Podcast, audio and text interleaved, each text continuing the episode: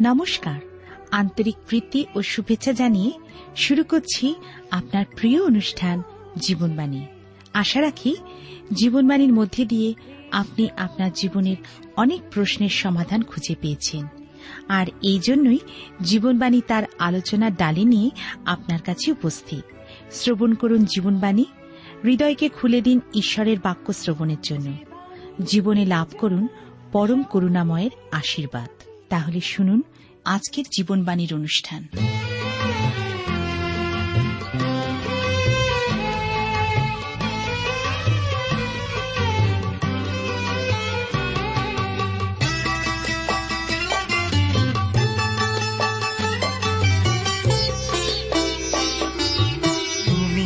আমার চোখের আলো, তুমি আমার মন। তুমি আমার নিত্য সাথী ছিল আপন প্রভু তুমি আমার চোখের আলো, তুমি আমার মন। তুমি আমার নিত্য সাথী ছিল আপন তুমি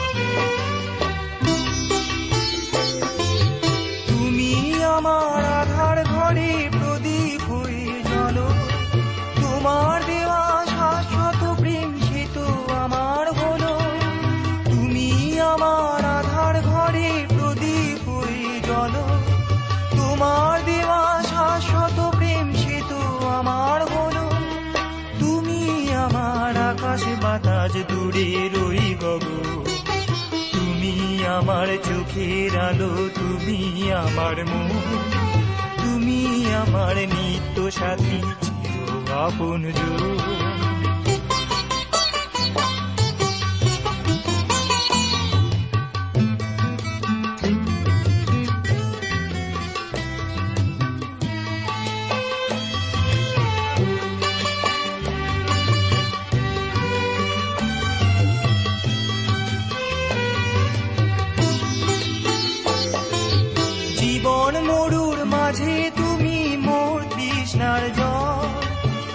সর্বশক্তিমান প্রভু, তুমি আমার বল জীবন মরুর মাঝে তুমি মোর তৃষ্ণার জল। সর্বশক্তিমান প্রভু, তুমি আমার বল। হীরের চেয়েও অনেক দামি, তুমি অমূল্য তুমি আমার চোখের আলো, তুমি আমার মন। তুমি আমার নিত্য সাথী আপন প্রভু, তুমি আমার চোখের আলো, তুমি আমার মন, তুমি আমার নিত্য সাথী ছিল আপন তুমি আমার নিত্য সাথী প্রিয় শ্রোতা বন্ধু, প্রভু খ্রিস্টের মধুর নামে আপনাকে জানাই আমার আন্তরিক প্রীতি, শুভেচ্ছা ও ভালোবাসা এবং আজকের এই অনুষ্ঠানে সদর অভ্যর্থনা। জীবনবাণীর ধারাবাহিক আলোচনায় আমি আপনাদের কাছে বাইবেলের পুরাতন নিয়মে ইয়োব তার বিষয় নিয়ে ধ্যান এবং আলোচনা করছি, যা আমরা গত অনুষ্ঠানে দেখেছি কুড়ির অধ্যায় পর্যন্ত তার বিরুদ্ধে তার অন্যতম বন্ধু কেমনভাবে তাকে আঘাত করে চলেছেন। আজকের আমরা ইয়োবের উত্তর দেখব, বিশেষ করে একুশের অধ্যায়।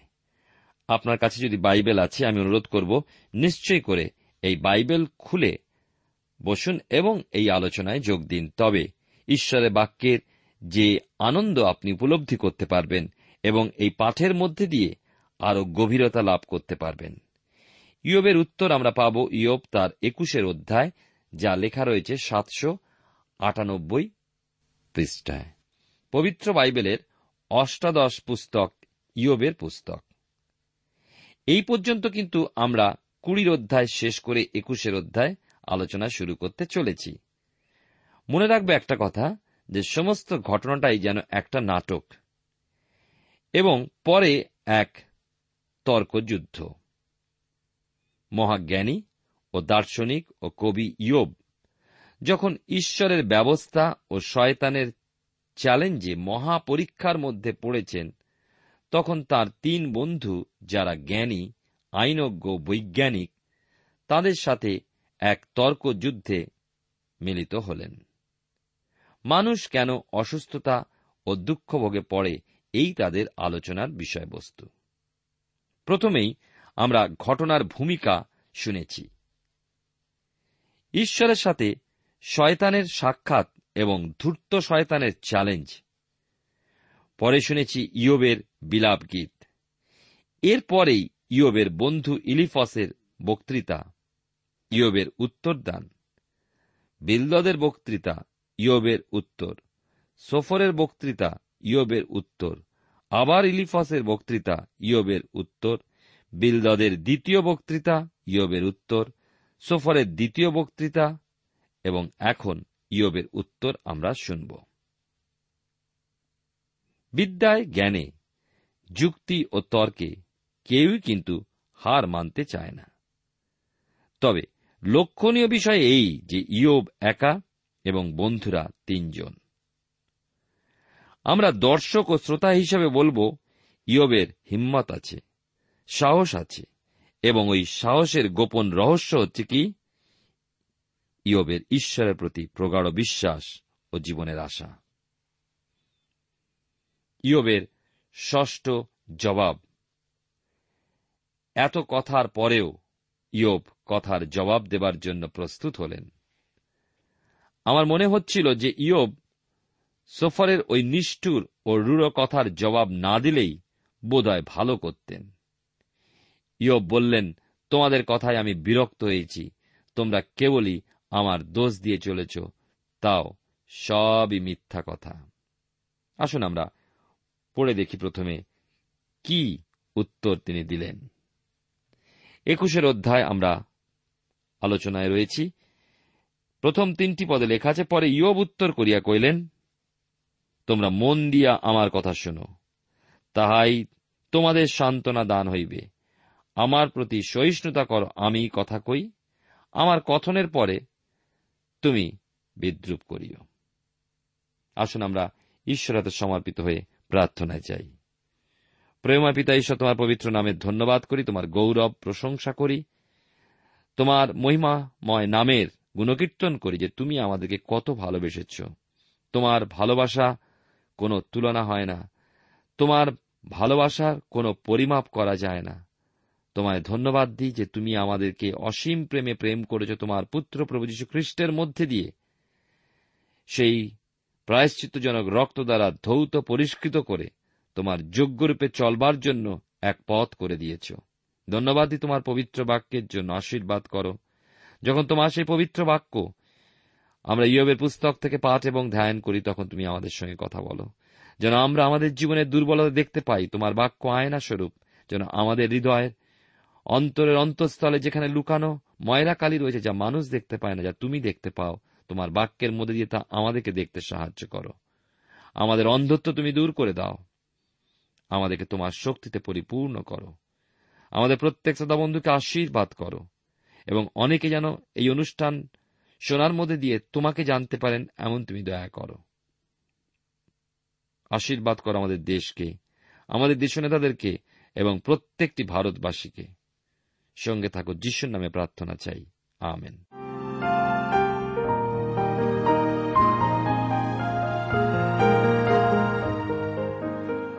প্রিয় শ্রোতা বন্ধু, আপনি জীবনবাণীর অনুষ্ঠান শুনছেন, আর এই অনুষ্ঠানে আমি আপনাদের কাছে বাইবেলের পুরাতন নিয়মে ইয়োপ তার একুশের অধ্যায় প্রথম তিনটি পদ পাঠ করে শুনিয়েছি।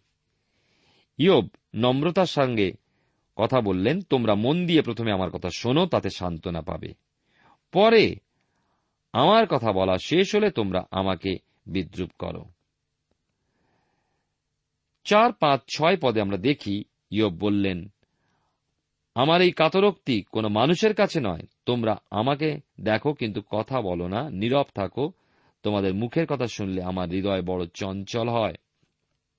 দেখি, আমরা চার পদ থেকে দশ পদ পাঠ করব। আমার কাতরোক্তি কি মনুষ্যের কাছে? আমার মন অধৈর্য হইবে না কেন? তোমরা আমার প্রতি নিরীক্ষণ করো, স্তব্ধ হও, তোমাদের মুখে হাত দাও।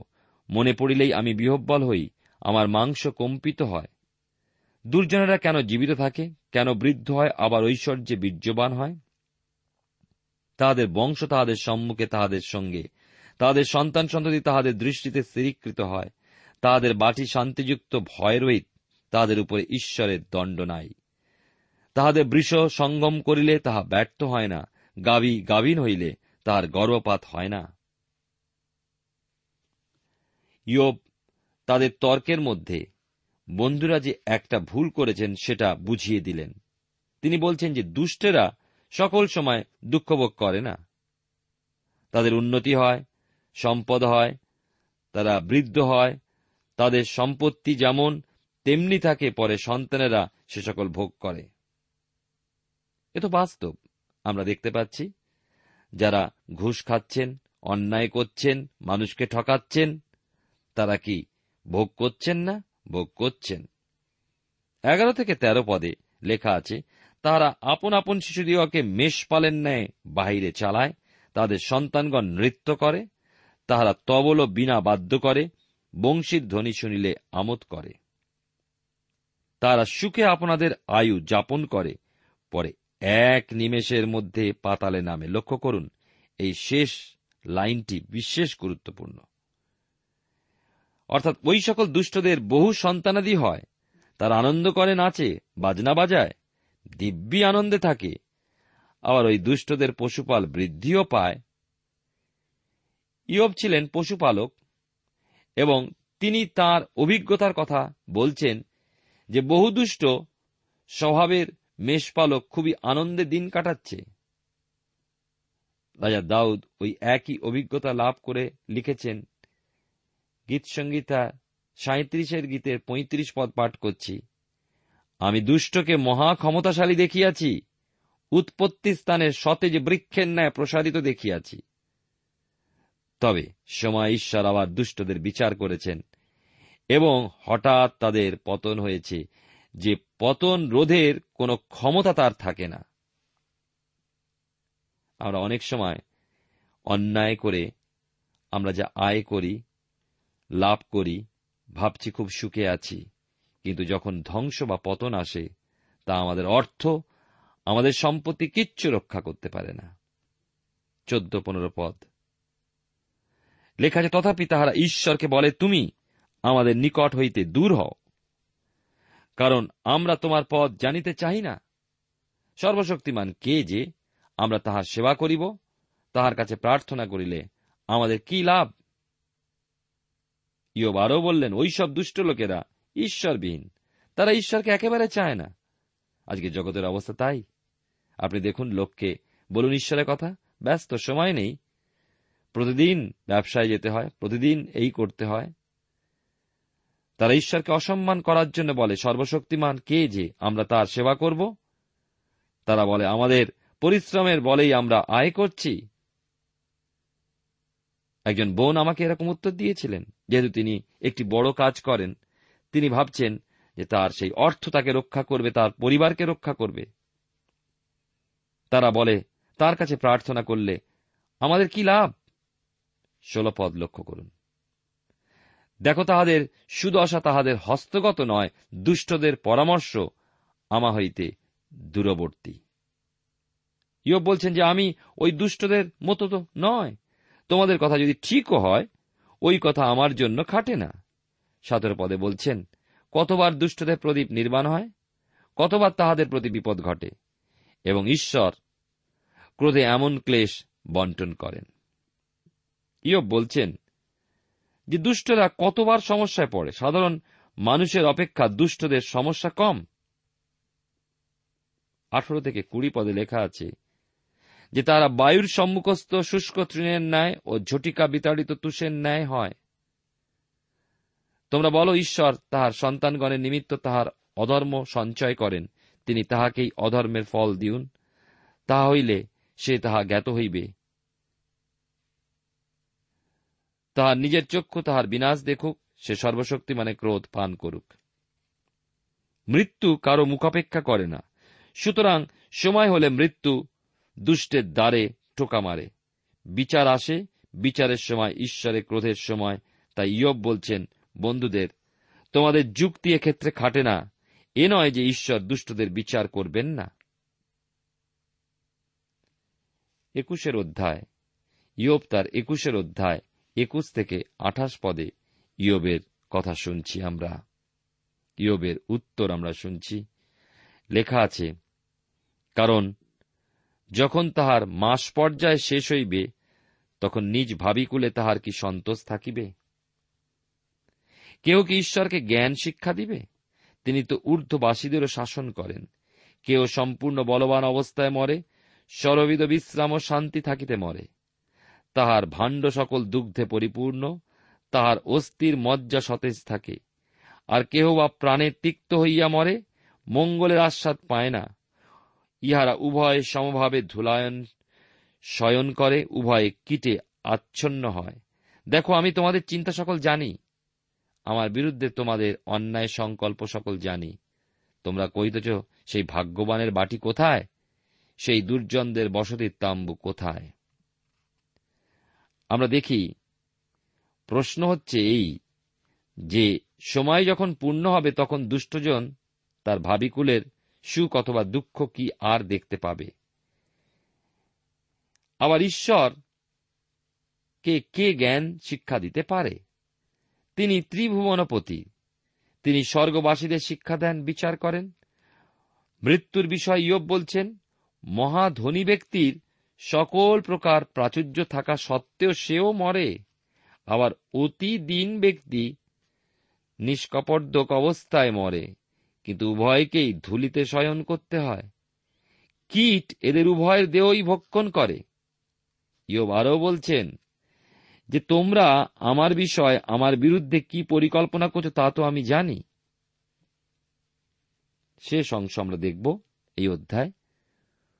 উনত্রিশ পদ থেকে চৌত্রিশ পদ লেখা আছে এখানে, তোমরা কি পথিক দিওকে জিজ্ঞাসা করো নাই? ওয়াদের চিহ্ন সকল কি জানো না? বিনাশের দিন পর্যন্ত দুর্জন রক্ষিত হয়, ক্রোধের দিন পর্যন্ত তাহারা উত্তীর্ণ হয়। তাহার সম্মুখে তাহার পথ কে ব্যক্ত করিবে? তাহার কর্মের ফল তাহাকে কে দিবে? আর সে কবরে নিত হইবে? লোকে তাহার কবরস্থান চৌকি দিবে। তলভূমির মৃত্তিকা তাহার সুখকর বোধ হইবে। তাহার পরে সকলে তাহার অনুগামী হইবে। তাহার পূর্বেও অসংখ্য লোক তদ্রূপ ছিল। তবে কেন আমাকে অনর্থক সান্ত্বনা করিতেছ? তোমাদের উত্তরে তো কেবল অসত্য রহিয়াছে। আমরা দেখি এই অংশে উনত্রিশ থেকে চৌত্রিশ পদে একুশের অধ্যায়, ইয়ব তার একুশের অধ্যায়, যে বাইবেলের নতুন নিয়মে প্রকাশিত বাক্যে উল্লেখিত শ্বেত সিংহাসনের সামনে শেষ বিচার অবধি দুষ্টজনদের বিচারের অপেক্ষা হয়তো করতে হবে, কিন্তু এ নয় যে তাদের বিচার হবে না, যে তারা বিচার এড়িয়ে যাবে। ইয়ব আর একটা কথা বলতে চান, যে দুষ্ট সঙ্গে সঙ্গে সাজা পায় না। কেন ঈশ্বর দয়ালু দীর্ঘসহিষ্ণু ক্রোধে ধীর ও দয়াতে মহান, তাই তিনি সুযোগ দেন যেন দুষ্ট মনোপরিবর্তন করে। ইয়োব সোফারের বক্তব্যের উত্তরে এই কথাগুলি বলছেন, কিন্তু তিনি বন্ধুদের দেওয়া দোষারোপ নিজের উপরে তুলে নেননি। সর্বদা তিনি দেখিয়েছেন যে তিনি নির্দোষ, বন্ধুরা তাকে ভুল বুঝছে। তাই ইয়বের জবাবে কখনোই তিনি অনুতাপের কথা বলেননি। প্রিয় শ্রোতা বন্ধু, প্রিয় ভাই বোন, আপনি জীবনবাণী অনুষ্ঠানে বাইবেলের পুরাতন নিয়মে ইয়োব থেকে আলোচনা শুনছেন। এখন আমরা আসব বাইশের অধ্যায়। ইয়োবের আর একজন বন্ধু, ইলিফসের তৃতীয় বক্তব্য শুনব। ইয়োবের বক্তৃতা শেষ হতেই ইলিফস উঠে দাঁড়াল। সে আরও কিছু বলতে চায়। এর আগে আমি বলেছি যে তখনকার কালে, এ কালের মতন বল খেলা, ক্রিকেট খেলা বা কাবাডি খেলা বা টেনিস, ব্যাডমিন্টন বা হকি খেলা ছিল না, কিন্তু জ্ঞানের লড়াই হতো, জ্ঞানীজনদের যুক্তিতর্ক শোনবার জন্য বাইরের শ্রোতা ও দর্শক জমা হতো। এখানে আজকের ইলিফসের মধ্যে আধ্যাত্মিক ভাব কিছুটা ছিল এবং ইলিফস নিজ অভিজ্ঞতার উপর নির্ভর করে কথা বলতেন এবং কথার মধ্যে বলতেন, আমি যা দেখেছি। লক্ষ্য করুন বাইশের অধ্যায়। ইয়োব তার বাইশের অধ্যায়, ইলিফসের তৃতীয় বক্তৃতা, প্রথম দুটি পদে লেখা আছে, পরে তৈমনীয় ইলিফস উত্তর করিয়া কহিলেন, মনুষ্য কি ঈশ্বরের উপকারী হইতে পারে, বরং বিবেচক আপনারই উপকারী হয়? ইলিফসের প্রথম কথা মানুষ কি ঈশ্বরকে সাহায্য করতে পারে বা মানুষ কি ঈশ্বরের উপকারে আসতে পারে? যারা বিবেচক হয়, তারা নিজের উপকার নিজেই করে নেয়। তার বক্তব্য, ইয়ব, তুমি কি ভাবো যে ঈশ্বর তোমার মতো লোকের জন্যই কেবল ভাবছেন? ঈশ্বর ইয়বকে রেখেছেন তার নিজের কাজ করাবার জন্য। ইলিফসের এ সমস্ত কথা ইয়বের কোনো উপকারে আসছে না ওই কথা ইয়ব কোনো সান্ত্বনাও লাভ করছেন না। বাইশের অধ্যায় তিন চার পদে লেখা আছে, তুমি ধার্মিক হইলে কি সর্বশক্তিমানের আমোদ হয়? তুমি সিদ্ধ আচরণ করিলে কি তাহার লাভ হয়? তিনি কি তোমার ভয়ে তো তোমাকে অনুযোগ করেন? সেই জন্য কি তোমার সহিত বিচারে প্রবৃত্ত হন? ইলিফস ও ইয়োবের অপর বন্ধুরা আপ্রাণ চেষ্টা করছেন যে ইয়োবের বিশ্বাসের ঢালে যেন একটু চির ধরাতে পারেন। কারণ ওই সকল বন্ধুরা প্রথম দর্শনে স্থির করে নিয়েছে যে ইয়ব ভণ্ড ও পাপী এবং মিথ্যা ধার্মিকতার ভান করছে। এই পৃথিবীতে মানুষের প্রথম কাজ এই এই জগতে কেন সে আছে তা অনুসন্ধান করবে। দ্বিতীয়ত, ঈশ্বরে নির্ভর করবে। আর ঈশ্বরকে জানাবে যে ঈশ্বর বিনা তার কোনো উপায় নেই। ইলিফস ইয়বকে প্রশ্ন করছেন, তুমি কি এতই ধার্মিক যে ঈশ্বরও তোমাকে ভয় করবেন? ইলিফস অবশ্য এ কথা জানে না যে ঈশ্বর ইয়বকে সিদ্ধ পুরুষ বলেছেন। ঈশ্বরের অনুমোদন যে লাভ করে, মানুষ কি করে তার বিচার করে? ইয়বের সাথে ঈশ্বরের এক বিশেষ সম্বন্ধ। ইয়ব নিয়মিত রূপে তাঁর সন্তানদের জন্য ঈশ্বরের চরণে হোম বলি উৎসর্গ করেছেন। কখনো ত্রুটি করেননি সে বিষয়। আমরা এ বিষয়ে একের অধ্যায় পড়েছি, জেনেছি। আসুন বাইশের অধ্যায় পাঁচ থেকে সাত পদ পাঠ করি। আটশো পৃষ্ঠায়। তোমার দুষ্ক্রিয়া কি বিস্তর নয়, তোমার অপরাধের সীমা নাই। তুমি অকারণে নিজ ভ্রাতা হইতে বন্ধক লইতে তুমি বস্ত্রহীনের বস্ত্র হরণ করিতে। তুমি পরিশ্রান্তকে পান করিতে জল দিতে না ক্ষুদিতকে আহার দিতে অস্বীকার করিতে। ইলিফস এবার খুবই নিচু মানের কয়েকটা কথা ইয়বের প্রতি ছুঁড়ে দিলেন। ও কথাগুলো ইয়বের জন্য তার চরিত্র অনুযায়ী সবই কিন্তু মিথ্যা। আমরাও তা বুঝতে পারছি। ইলিফাস বলছেন, ইয়ব, তোমার মন্দ কাজ দুষ্ক্রিয়ার শেষ নেই। তুমি তো অপরাধ করেছ, তার কোনো সীমা নেই। ইয়ব, তুমি তোমার গরিব ভাইদের বস্ত্র বন্ধক রেখেছিলে, যখন ক্লান্ত পরিশ্রান্ত জন তোমার বাড়ির দরজায় এসেছে, তাদেরকে একটিও পানীয় জল দাওনি। ক্ষুধার্ত লোক যখন তোমার প্রাচুর্যের দরজা এসে খাবার চেয়েছে, তুমি তাদের খেতে দাওনি। অথচ আমরা শুনেছি, ঈশ্বর তাকে ধার্মিক বলছেন। এই অবস্থায় ইলিফসের ওই সকল মিথ্যা কথা কি ইয়বে বা ইয়বকে ঈশ্বরের দিকে এগিয়ে দেবে না ইয়বকে আত্মপক্ষ সমর্পণ করার জন্য প্রস্তুত হতে হবে? এখন প্রয়োজন ইয়বকে তার বিশ্বাসে স্থির থাকার জন্য উৎসাহ দান করা, কিন্তু বন্ধুরা বিপরীত পথ অবলম্বন করেছে। আরেকটি বিষয় ইয়বের পুস্তক থেকে আমরা শিক্ষা লাভ করতে পারি, যারা অন্যায় অবিচার করে যারা দরিদ্রকে নিপীড়ন করে, তাদের যে কেমন শাস্তি হয়, তা ইয়বের বন্ধুদের মুখ দিয়েই বার হয়ে যাচ্ছে। দুদিক দিয়ে আমরা শিক্ষা লাভ করতে পারি। একদিকে ইয়বের ধার্মিক পূর্ণ জীবন, ঈশ্বর ভয়শীল, সমর্পিত জীবন। অন্যদিকে তার বন্ধুদের ঈশ্বরবিহীন এবং সমালোচনাকারী জীবন থেকে আমরা আমাদের অনেকের নিজেদের জীবনকে দেখতে পাই। যাই হোক আমরা আটের পদ থেকে এগারো পদ দেখব এবারে। এই অংশে বাইশের অধ্যায় লেখা আছে, কিন্তু দেশ বলবান লোকেরই অধিকার ছিল, সম্মানের পাত্রই তাহাতে বাস করিত। তুমি বিধবাদিওকে রিক্ত হস্তে বিদায় করিতে, পিতৃহিন্দিগের বাহু চূর্ণ করা হইত। এই কারণ তোমার চতুর্দিকে ফাঁদ আছে, আকস্মিক ত্রাস তোমাকে বিহব্বল করে।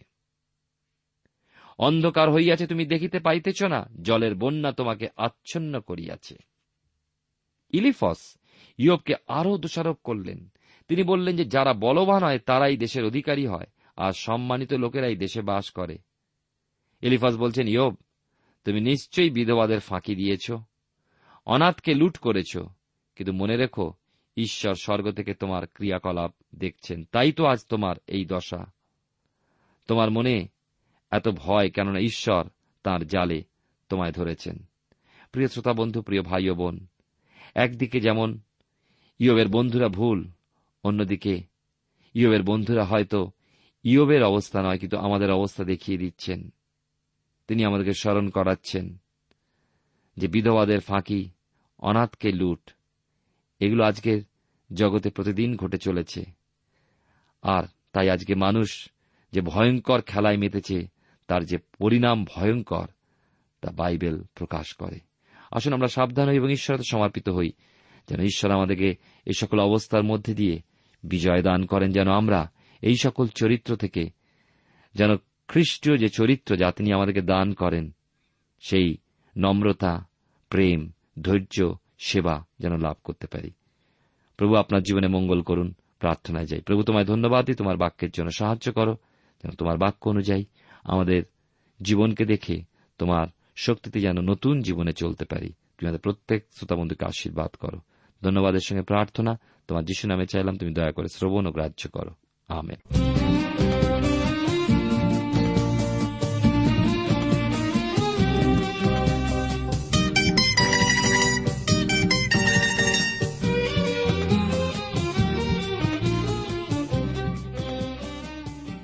শ্রোতা বন্ধু, এতক্ষণ শুনলেন বাইবেল থেকে জীবনবাণীর আজকের আলোচনা।